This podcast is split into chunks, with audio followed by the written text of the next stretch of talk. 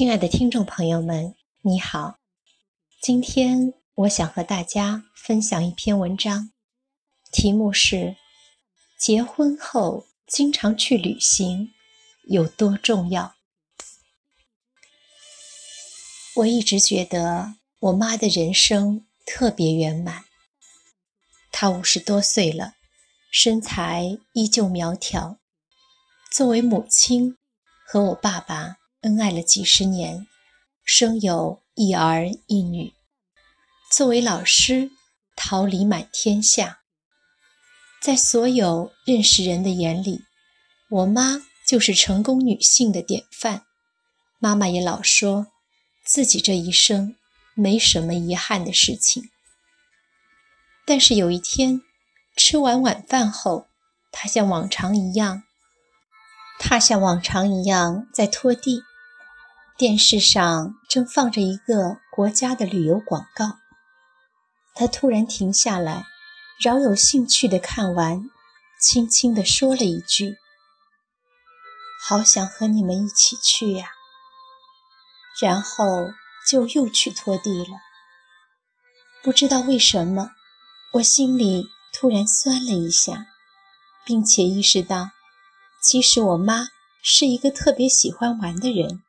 做饭时都唱着歌，手舞足蹈的；一到周末就老想招呼大家去新开的馆子尝尝鲜。他也是一个特别热爱旅行的人，他常常给我讲姥爷姥姥带小时候的他周游全国的经历，也告诉我女孩子一定要和爱的人多旅行。可是。自从结了婚，有了我们，我妈好像从来没离开过家里一步。那刻，我才发现，我妈不是没有遗憾，只是没有人在意罢了。一个女人，无论在多大年纪，生活看起来多么完美，心中都会住着一个梦想。和爱人一起去旅行的小女孩。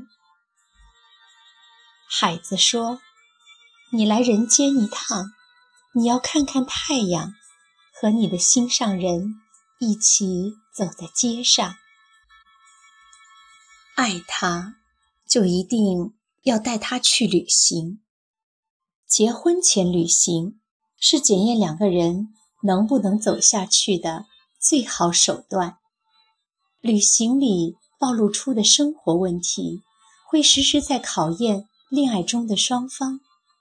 对还没经历过油盐酱醋的情侣来说，应该早起去多看看景点，还是干脆睡个懒觉的选择问题，都会被放大为你我的世界观是否契合，对方性格如何，脾气好坏。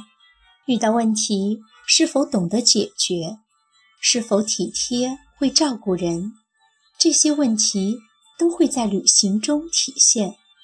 能不能相处下去，或者说愿不愿意和这个人相处，就是看旅行中彼此的耐心了。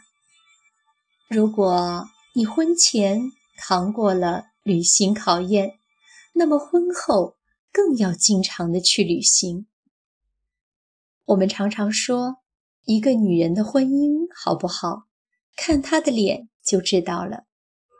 我每次看高圆圆和赵又廷结婚后，变得越发有气质和韵味，尤其是在她出去旅行的照片里，一笑一颦都特别的迷人。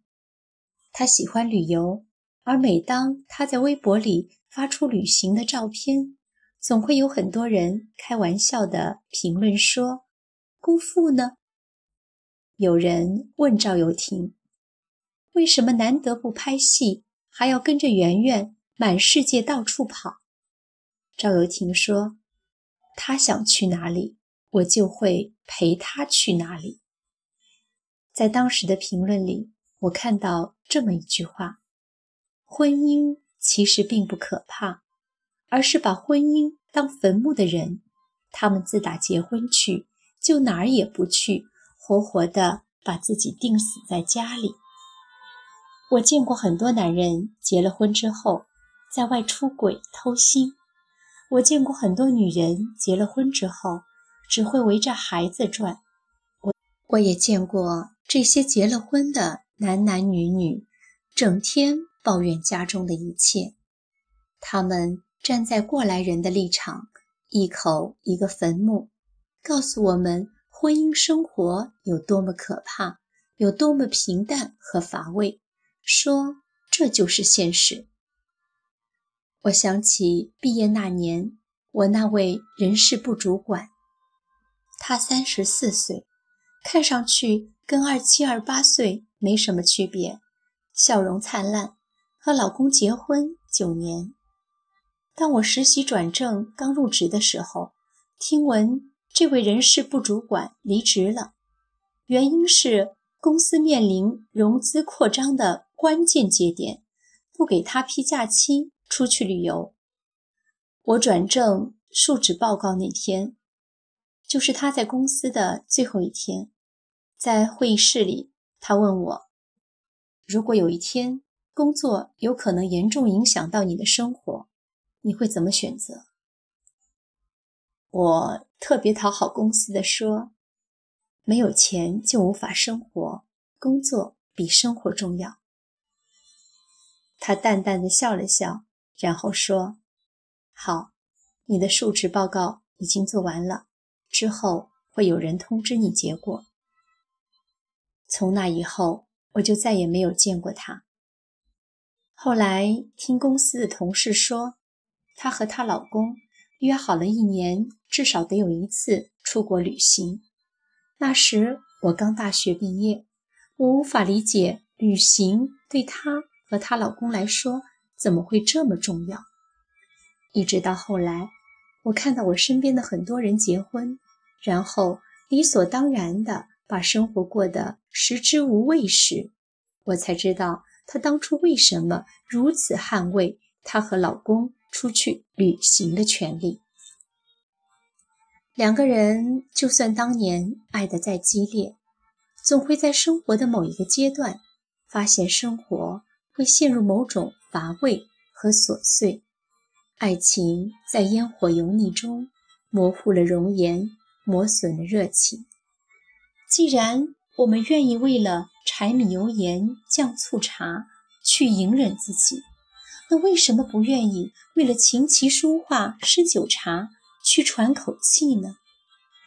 你们不用再只谈论纸尿布、咒骂上司、清算账单，你们放松下来，可以回忆一下过去的美好时光，曾经有过的梦想，那些久违的甜蜜会重新爬上心头。也许。在繁重琐碎中，我们早就懂得了生活的真相，但我们仍旧要选择相信爱。我们早就了解了彼此的弱点，却不会放弃将要陪我一生的人。可能这就是婚姻有千不好万不好，大家却还都想找一人终老的原因吧。如果你爱孩子，就带他去旅行。我的朋友谢可慧写过一段故事。那年他去欧洲旅行的时候，碰到一对中国父子。父亲因为出差，带着孩子一路游历欧洲城市。孩子的父亲好像是一个海归博士，你可以感受到。他身上的那种平和和从容，见过世面。这个父亲说了一段话，让他印象深刻。他说：“我总觉得我们那一代人是有贫穷基因的，没有良好的物质条件，也没出去见过世面。这样的基因是源于自身以及上一代人的局限。”所以，一直到成年之后，都会有一种对生活的不安全。希望拼命的赚钱，希望出人头地，拼命的用物质装点自己。而我希望下一代人不会是这样，所以他尽可能多的让孩子去看外面的世界，见外面的人。他的孩子今年十岁，衣着朴实，会坐长途巴士去巴黎，也可以与人用英语流利的交谈，低调而内敛。很久之前，我读过海明威的一句话：“如果你足够幸运，年轻时候在巴黎居住过，那么此后无论你到哪里。”巴黎都将一直跟着你。每个城市都有它自己的气质，它会在你的年幼期影响你，改变你，告诉你生活原来还有这么多的活法。让他去看看这个世界有多好，让他在最天真纯洁的时候。把孩子对每个城市的美好记忆深深地刻在脑海里。长大了，就算碰到什么不如意，他怎么会放弃生活呢？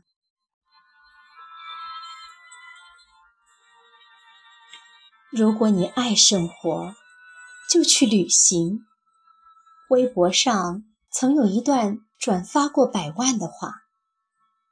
当你盯着电脑时，阿拉斯加的鳕鱼正跃出水面；当你愁眉发呆时，梅里雪山的金丝猴刚好爬上树尖；当你挤地铁时，西藏的云鹰直入云端；当你与上司争吵时，尼泊尔的背包客。